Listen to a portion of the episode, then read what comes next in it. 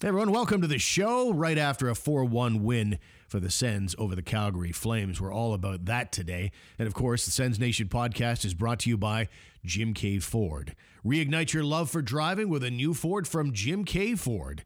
Take a test drive today and see all of the latest innovations available for new Ford vehicles and for your comfort. If you're in the market for a new or pre owned vehicle, Jim K. Ford will be very happy to bring a vehicle right to your home or your place of work for a demonstration and test drive. How convenient is that? Jim K. Ford in Orleans or jimkford.com. Welcome to the Jim K. Ford Sens Nation podcast with former TSN radio host Steve Warren and the coach Greg Kennedy. Sens coming back for third helpings. Brown swings across. What a goal by Nick Paul, his second of the period. And there's TSN's John Abbott with the call as the Sens win 4 1 over the Calgary Flames. A 12 day layoff. What layoff?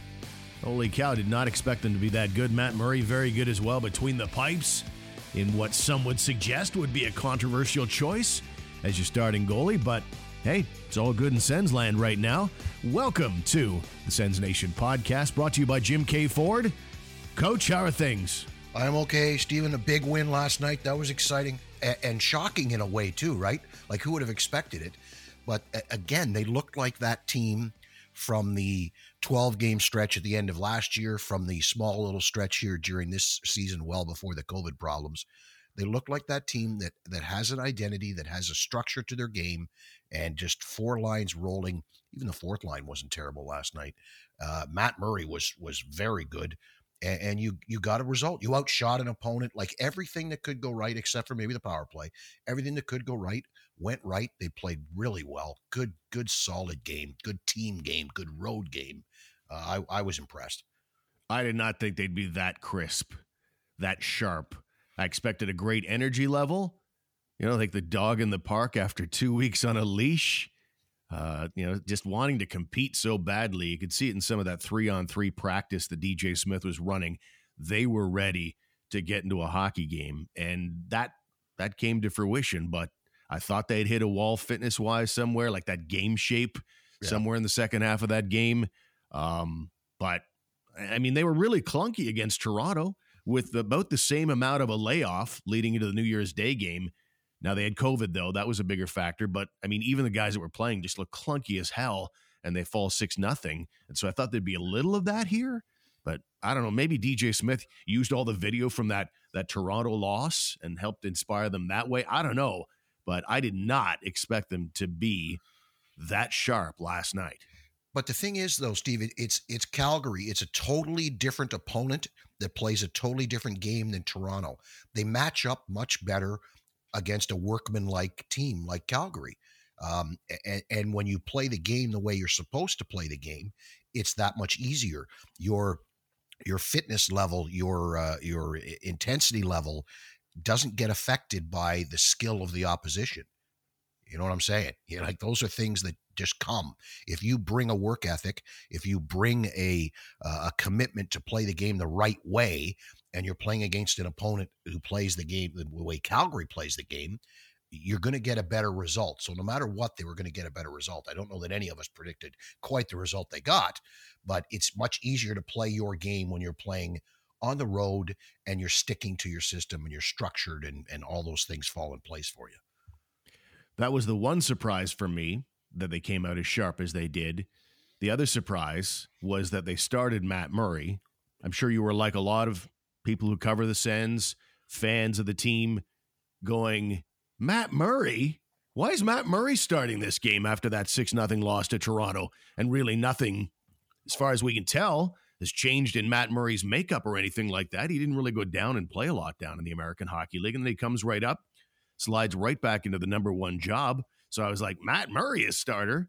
Well, turns out Matt Murray did very well. Thank you very much. Yeah, you, you get a little nervous at the beginning of the game, you know, when they put the two goalies up and they, here's the goalie matchup tonight. And you got Matt Murray at, at 06 and 0 with a 367 GAA and an 883 save percentage. And there's Markstrom 12, 7 and 5 with a 215 and a 926. You're thinking, oh God, did they really have to start Matt Murray? But I think that they're uh, uh, part of it obviously is he makes all the money. He has to be the guy. Forsberg is still hasn't really played much since he came back from his last uh, COVID uh, problems. So I, I, think it was kind of okay. We're going to play Matt Murray, and we've said it before. We'll say it again. One more chance, Matt, for you to step up and grab the reins and and show us that you you you've officially hit the reset button. Yeah, he was a game star. It was neat after the game. The Sens do a thing where they give out a bicycle helmet to the player of the game, and it's anointed by whatever player won it in the last game. And so, uh, credit to Nick Holden, who I think is just from a leadership standpoint. The more I see him in, in the dressing room with some of those vignettes the Sens uh, media staff puts out, the more I see him behind the scenes, the more I like that guy as a leader. And he really had a feel for the moment because he had won the bicycle helmet in the previous match, uh, match, ma- the previous game, and he stands up and he goes, "You know what, Paulie, you're back. I know you're back, but I got to give it to Murr over here." And yeah, Matt Murray was clearly one of the stars of that game, as was Nick Paul. And Matt Murray made 27 saves on the night. He was really, really good. Some brilliant saves in the first period. And some interesting thoughts from Matt Murray. First of all, um, I, I, I, sort of jam this clip all together. He felt good, he said, but I'm all, listen as well, Greg, because I think it's interesting to hear how defiant Matt Murray continues to be as yeah. the whole world saying Matt Murray has struggled, Matt Murray has struggled. Matt Murray doesn't think so.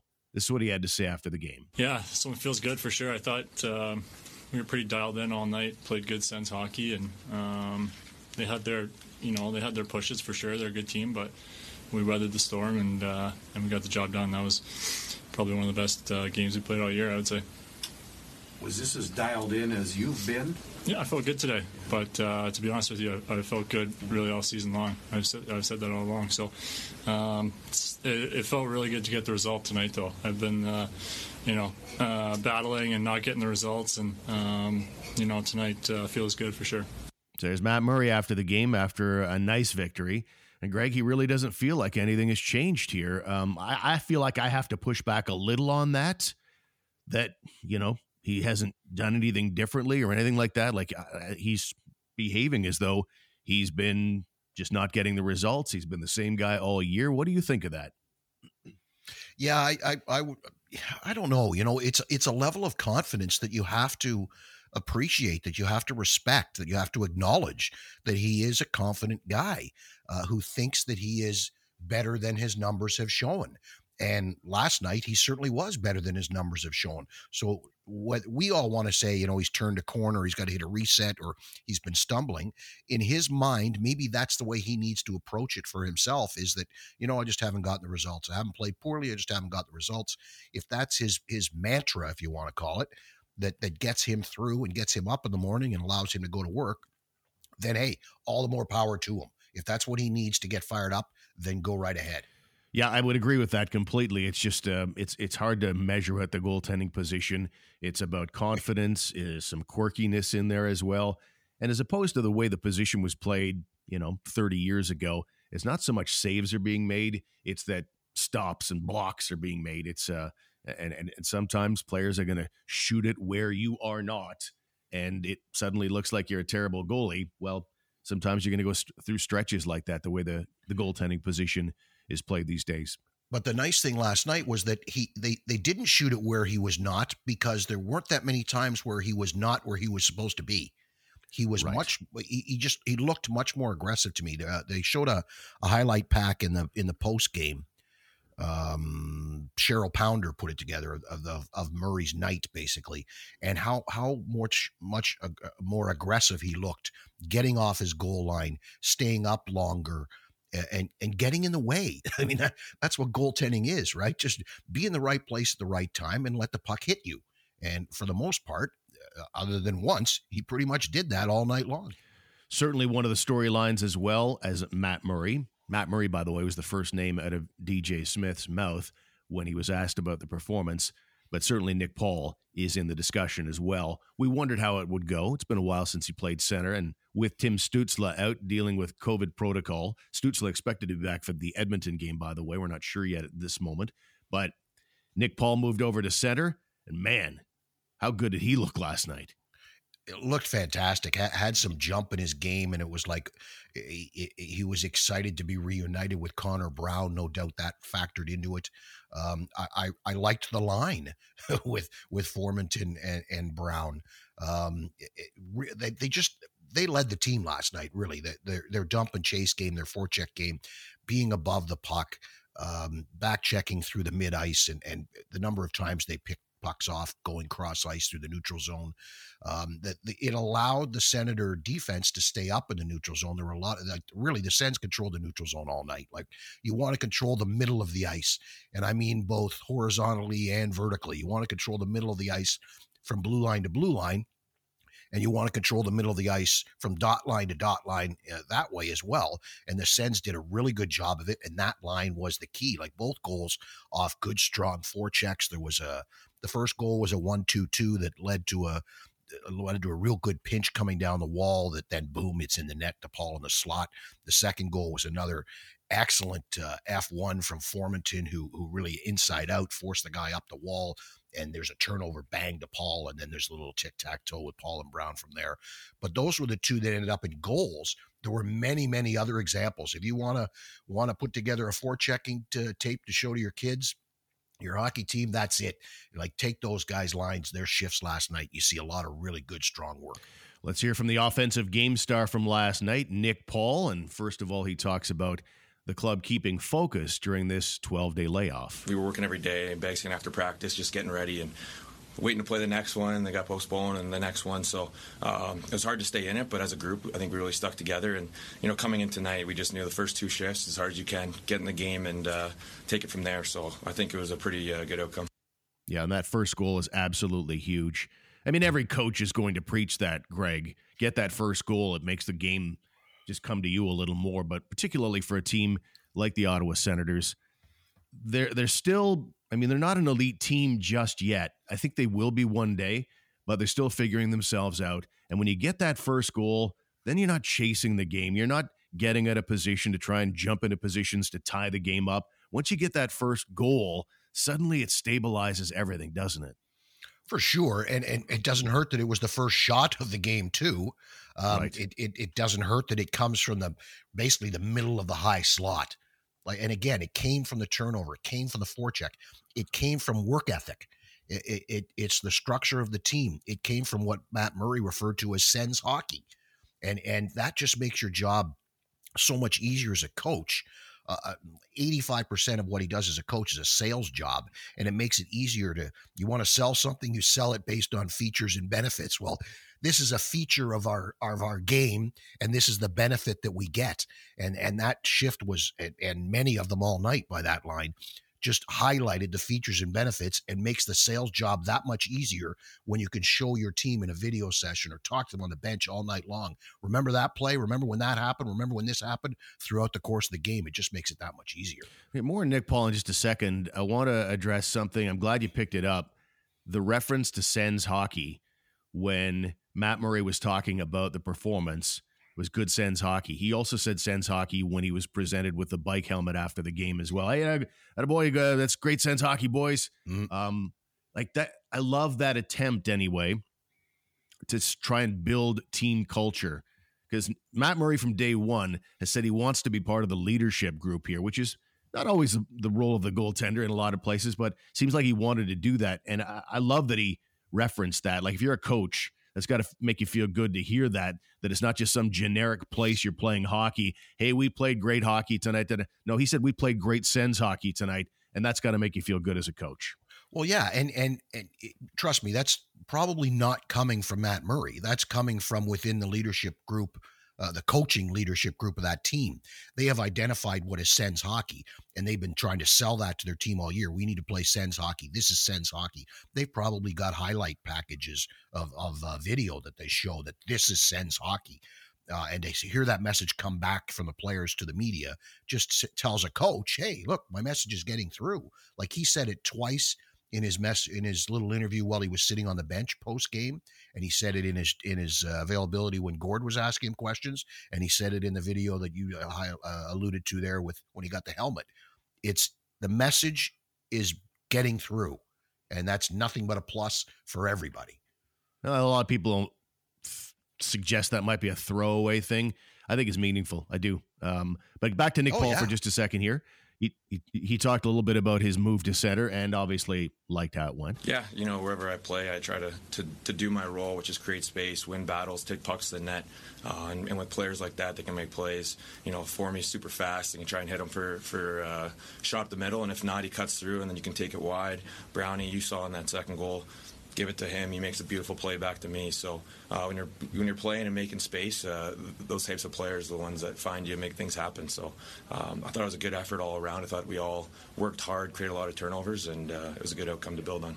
There's Nick Paul and might be a future analyst there, by the way. Just to throw that out there. I like listening to Nick Paul break down hockey. He's a smart kid. And now, what do you do now with Tim Stützle? Is Stützle wow. slide back for the center ice position for the Edmonton game, or do you sort of stick with what's working here and keep Nick Paul there?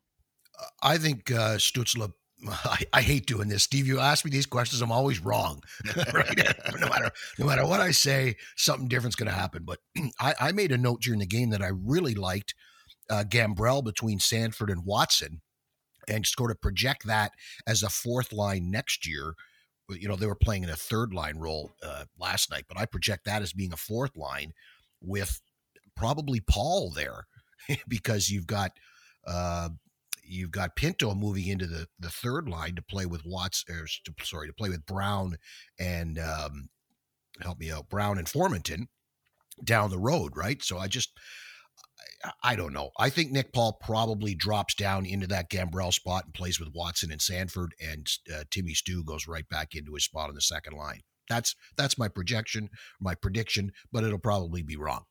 Yeah, I, am probably going to stick with what worked. And Nick Paul just seems so excited to be back with Connor Brown, and I like Formenton. I mean, Nick Paul described it perfectly. That's a that's a line that can do a lot of interesting things, particularly on the rush.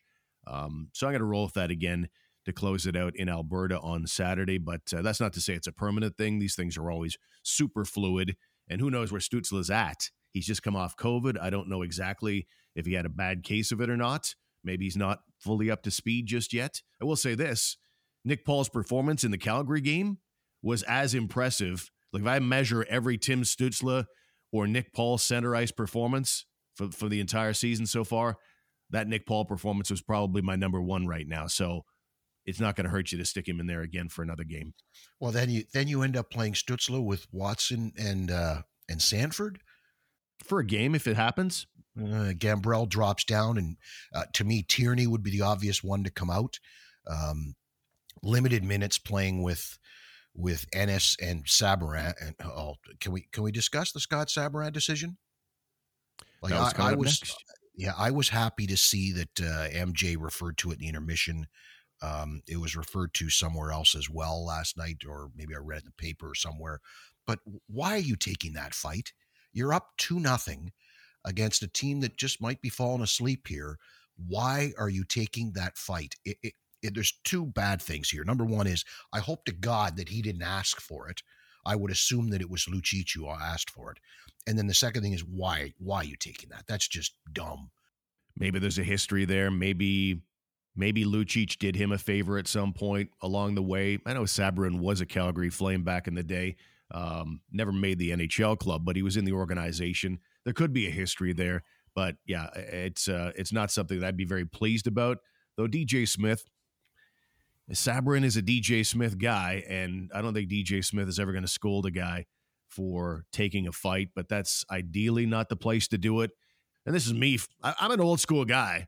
Like I, I even go back to that Ranger series where Chris Neil came in for just two minutes, but right. you could see that he turned the tide a little bit because the team was feeling pushed around.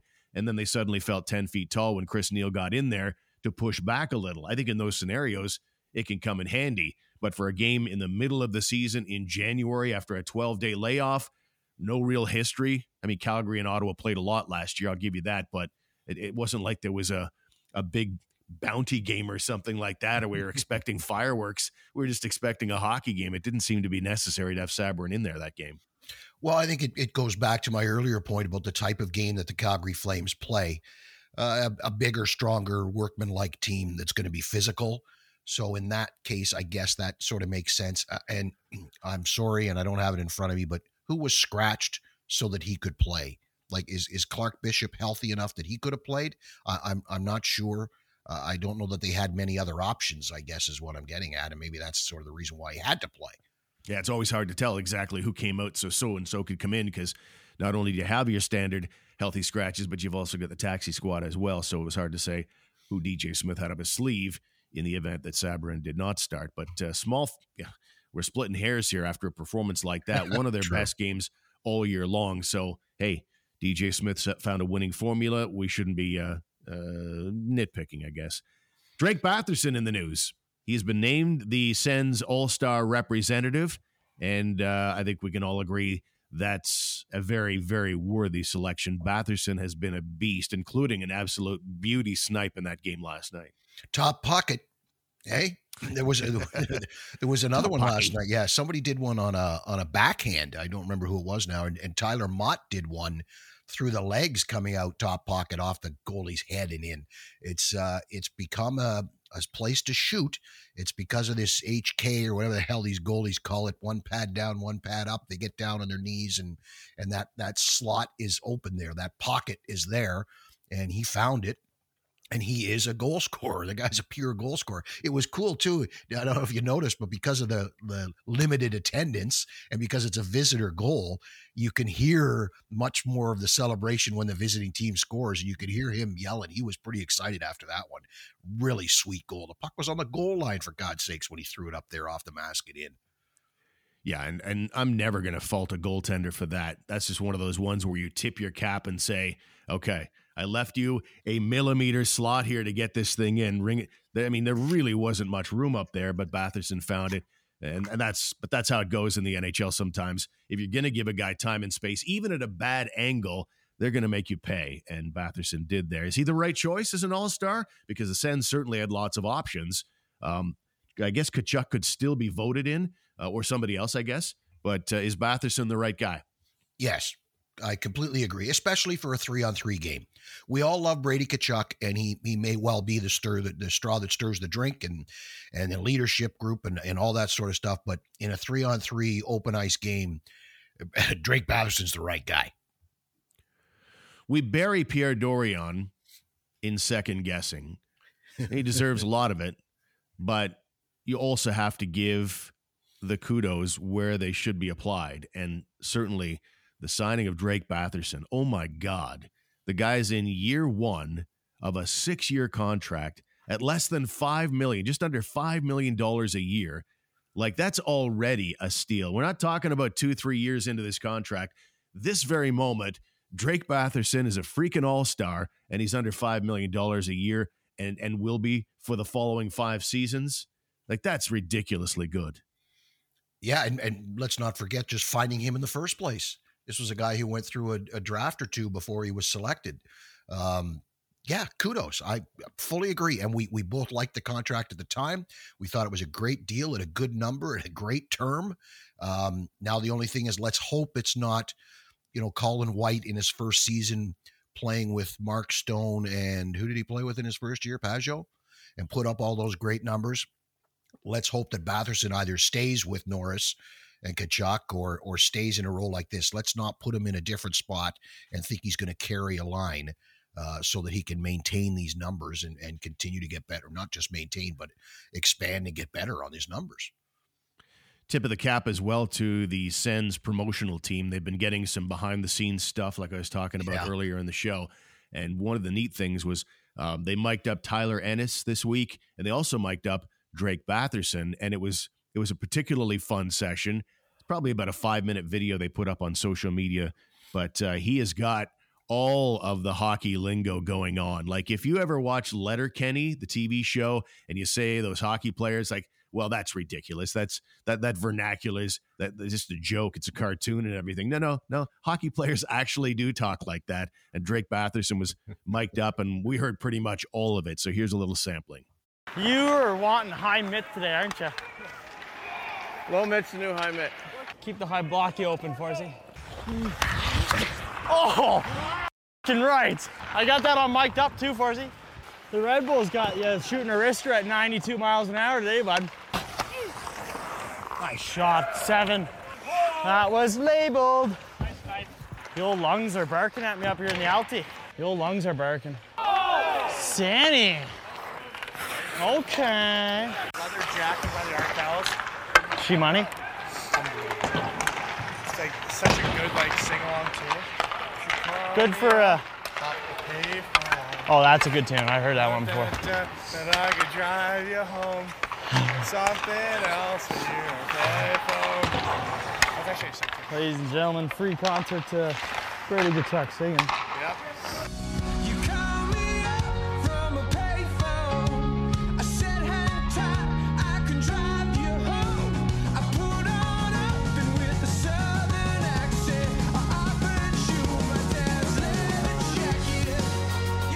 And that is the very song that Brady Tkachuk was just singing just now, the Arkells and Leather Jackets. Uh, thanks to them for allowing us to play this here. And they actually put it out on social media. They wouldn't mind.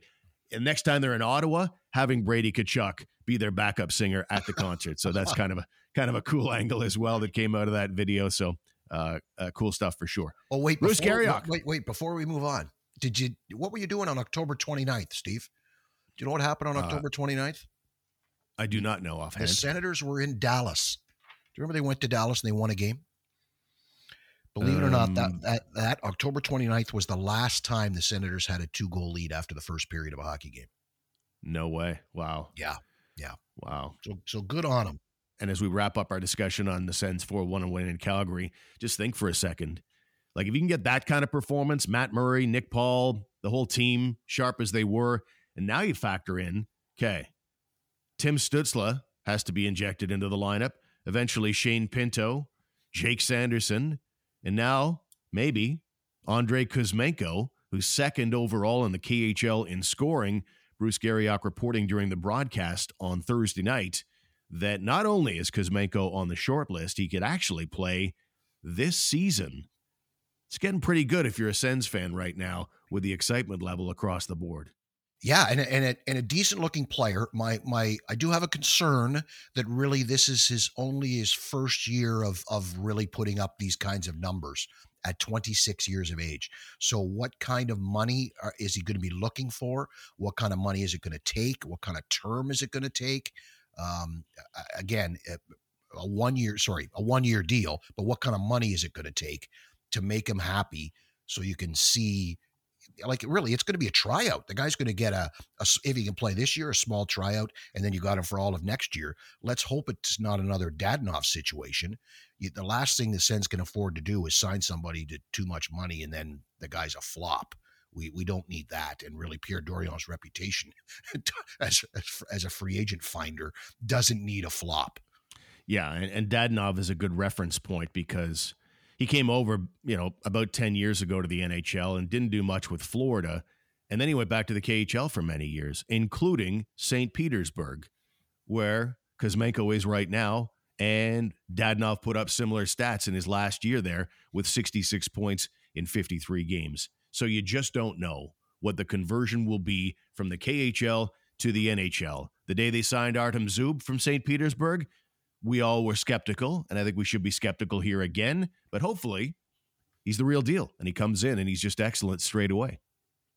Exactly. That, that that's the perfect scenario for everyone. He slides right into your top six. He's the top six forward, top six winger that this team has been looking for for a long time. He's a left shot, generally plays left wing, but can play right wing. So you slot him in right there. Um, you slide Connor Brown down to your third line, which is where he's going to be most effective and where I think he belongs anyway. And, and with Batherson on your first line, you look real good down the right side of the ice, and hopefully for a long time. Things are looking good for Jake Sanderson and probably will for a long time. He had a hell of a week, didn't he? He agrees to play for Team USA at the Olympics, though that Team USA doesn't look particularly as strong as it might have with NHLers. It's not. I mean, it's uh, I mean, I, it's unrecognizable. There's not much going on there. Anyway, it's nice for him, and it's going to be a neat opportunity development wise. Another feather in his hockey cap. So he's going to the Olympics, and he's also nominated for a Hobey Baker Award. Not real big, not a real big deal there, largely because it's the sort of the just the opening of the voting. And at this stage of the game, there are 77 nominations across America for the Hobey Baker Award. Clearly, Greg, we expect him to move on probably as a finalist. Yeah, they do. They do pare it down to three. We joked about this last year when we talked about the Hobey Baker that it seems like there's there's a couple of hundred guys every year. But uh, yeah, you start the process starts with this, and it's what seventy seven you said or seventy eight, whatever it is. Seventy seven, uh, yeah, seventy seven. So yeah, they will eventually pare that all the way down to a final three, and I I would think yeah he he'll be there in the final three. That's for sure. Bobby Ryan is not on the Olympic team. He uh, he basically answered the call for some random European team to go play over at the Spengler Cup. The guy's clearly still got a, a burning to play hockey, but uh, things came apart at the Spengler Cup because of COVID. So he went all the way over to Davos and spent a week there and then had basically was in his hotel room and had to come all the way back without playing any hockey. Did a little practicing over there, but he's trying to keep in shape. Still waiting for an NHL call from somebody. In the meantime, he was hoping for an Olympic invite but it just did not come. Yeah, I think that was a, a more of a philosophical decision. Uh, it looks like uh, the the U.S. had a couple of young kids playing for them at the World Championships last year, and they did very well. And it looks like that. Okay, maybe that's the model we're going to go with here. The team is very young, uh, NCAA guys, a lot of them, uh, even the pros. The guys there whose names you don't know who are playing pro in Europe are younger it seems like maybe that's the way they wanted to go and big ice and a speed game and, and Bobby Ryan's not exactly known for his pace of play. So I I think it was more of a philosophical decision than anything else. If they had a training camp with like a tryout process or an evaluation process of some sorts, who knows, maybe he would have had a better shot. I mean, if we're talking about Team USA from a, you know, best on best component or even kind of second or third tier, Bobby Ryan's probably not on my team anymore.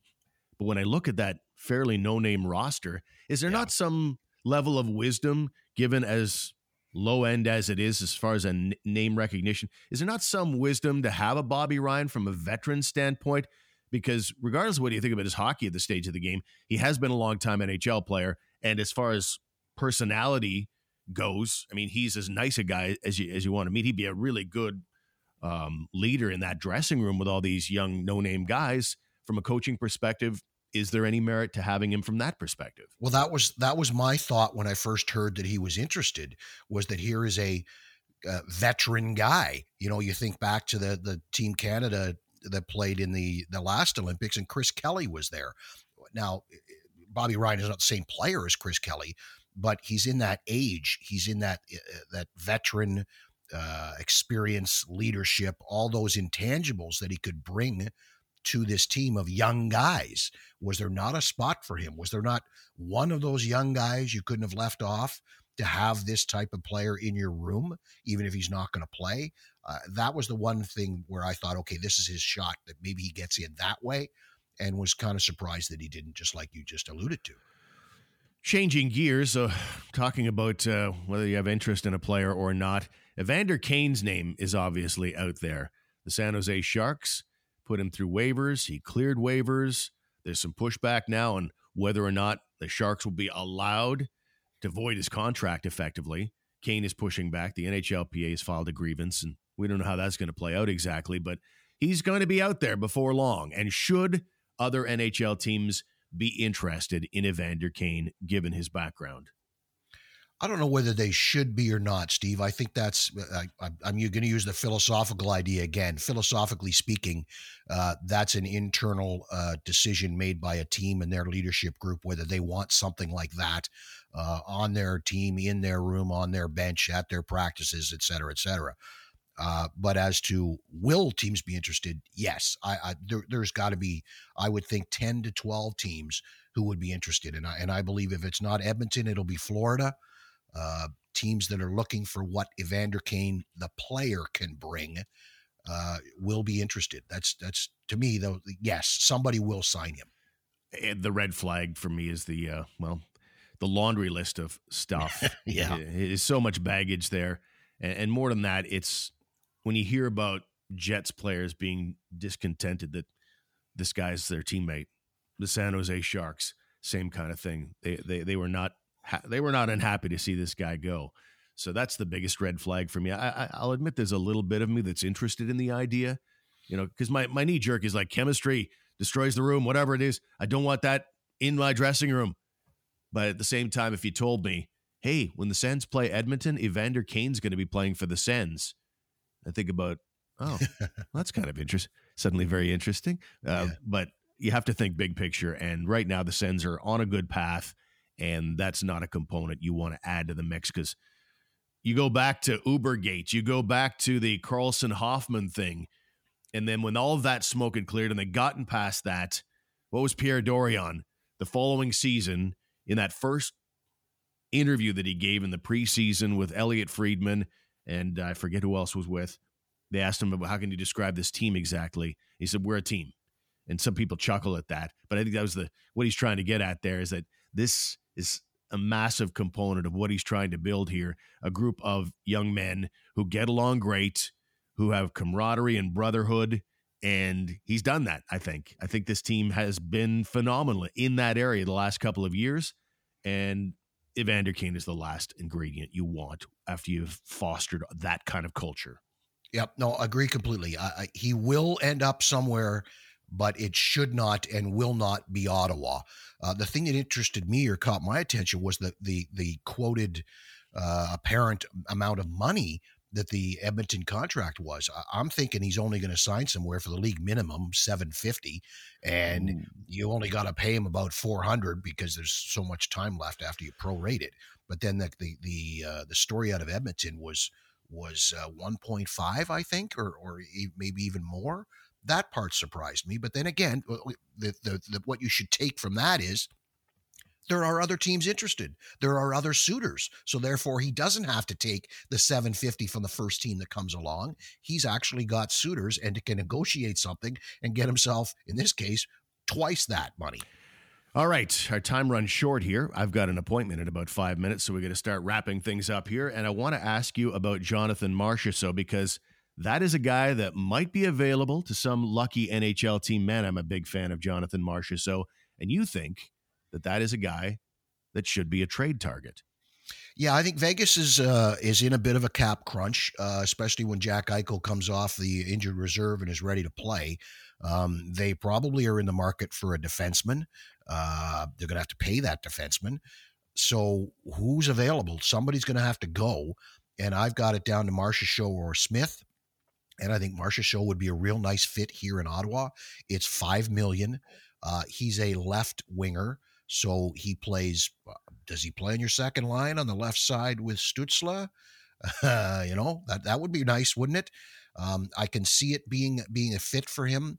Being a francophone, he he wouldn't be as uh, reticent uh, to come to Ottawa as others. And if I'm not mistaken, well, I I know that he has some sort of family in Russell um, from the Ottawa area, so he has connections here.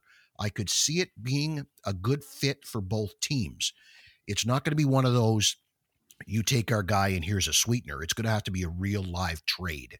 So something's going to have to go the other way.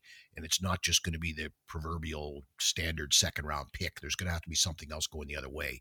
But I'd love to see a, a Jonathan Marchessault playing here in Ottawa. Somewhere along the way, the Sens will probably have to start thinking along those lines in trades mm-hmm. to bring in not just veteran guys for the sake of veteran guys to be leaders in there, but veteran guys who are leaders, who are awesome hockey players. And the only way for this organization to get those kinds of guys is to maybe sacrifice, you know, a first rounder or, you know, one of the young players in the organization. Cause this just in, there's only so much room for, for young guys on this team. And at somewhere you're to have to kind of make some decisions. But uh, to me, would be the kind of guy you do that with. The guy is leading Vegas with 18 goals in 34 games. So he's still got a lot left in the tank. And every game I see him play in, he is always damn noticeable. So I'm a fan of the player for sure. And I never really understood how George McPhee was able to, through all his expansion draft wrangling, uh, get his hands on both Jonathan Marchessault and Reilly Smith, their second and third leading scorers right now. So, he completely screwed over the Florida Panthers. Yeah. Imagine Florida with those two guys. Oh, geez, yeah, but this this is a guy. He he fits the bill. Like uh, you go back to Eugene Melnyk talking to Bob McCown in the in the summer, looking for a, a top six winger. Uh, here he is. Here's one there because it's it's not going to be Tomas Hertl anymore, who I who I've been touting for a while, who apparently gets to name only three teams. I'll go to these three teams. He's got a three team no trade list, so it's not going to be Tomas Hertl. But uh, Jonathan Marchessault shows a good fit. And your other point, um, yeah, you have all these assets now. Part of the reason that you acquired them was to use them. They're not all going to play on your team. They're not all going to pan out. You've got assets now that you can move in a trade, not just hang on to every one of them and expect them to all be superstars. Yeah, you want some help, you know, in the here and now. At Yeah. some point, you'll decide, okay, we have a shot. Uh, it might not be today, but at some point, you'll decide we have a shot, and we want a guy who's going to be great for us now. This asset over here, though, it's a great asset too, but it's not going to be helpful to us for five years. Let that be some rebuilding team's game plan. Um, so we'll see how it all goes down. Uh, we got to call it a day here. Sure. Sens next action will be in Edmonton. It's kind of been interesting to see the two teams, how their fortunes have completely flip flopped since the start of December. The Oilers were awesome. The Sens were terrible around December 1st. If you look at the trajectory of both of those teams around December 1st, total night and day, and it's been night and day since. The Oilers have been like 2 and 11 since the start of December whereas the Sens have been man if you if you started the season in early December, the Sens are damn near a playoff team. Um, so it's been interesting to watch those teams the way they've gone. What kind of game are you expecting, by the way? Sens at Edmonton on Saturday night. I expect them to fully carry over from this Calgary game. I expect Matt Murray to be back in net again. I expect uh, the exact same lineup, except Stützle comes in, and I, I assume it'll probably be, be Gambrell who goes out, though my vote would be for Tierney. And I expect the exact same game from the Senators. The problem is Edmonton doesn't play the way Calgary plays. So look out. It might be a little scary. Again, 10 o'clock is the face-off Sens at Edmonton. And before we wrap it up today, you got some sad news this week about your bro, and I we would be remiss if we didn't make a mention of it here at the end of the show. Yes, my my uh, my brother uh, Paul ha uh, passed away sometime um, overnight on Monday, and I, I I just Steve, we've all got guys in our lives who are our, our buddies, who are our sports buddies. The guy that you talk to about any and every game that's played, the guy you watch any number of those games with, and and my brother was was that guy. I don't I don't have a lot of friends, and and he was without a doubt my best friend. Uh, any sporting event of the last 35 plus years I either watched it with him or or dissected it with him afterwards. And and on that note alone, I will I will miss him dearly. And I just wanted people to know because there there certainly there may be listeners out there who aren't aware, and I don't know that people still even post, let alone read obituaries. But I just wanted people to know that uh, my my brother has passed away, and and uh, I appreciate all the notes that I've gotten from people so far. And uh, there'll be more more information to come as to what sort of a service we're going to be able to have here. Well, certainly, Greg, as I mentioned yesterday, my condolences on that. I know the, the listeners share uh, that sentiment with their condolences as well. That was beautifully said. And uh, hey, man, take care of yourself, and we shall talk to you again next week. For sure. Thanks, Steve. Uh, This was fun today. I, I, I appreciate it. Thanks. Thanks for being with us on the Jim Keay Ford Sens Nation podcast. If you're enjoying the show, please subscribe and review. Share the show with your friends and followers, or become a member on Patreon. Check out our website today at sensnationhockey.com.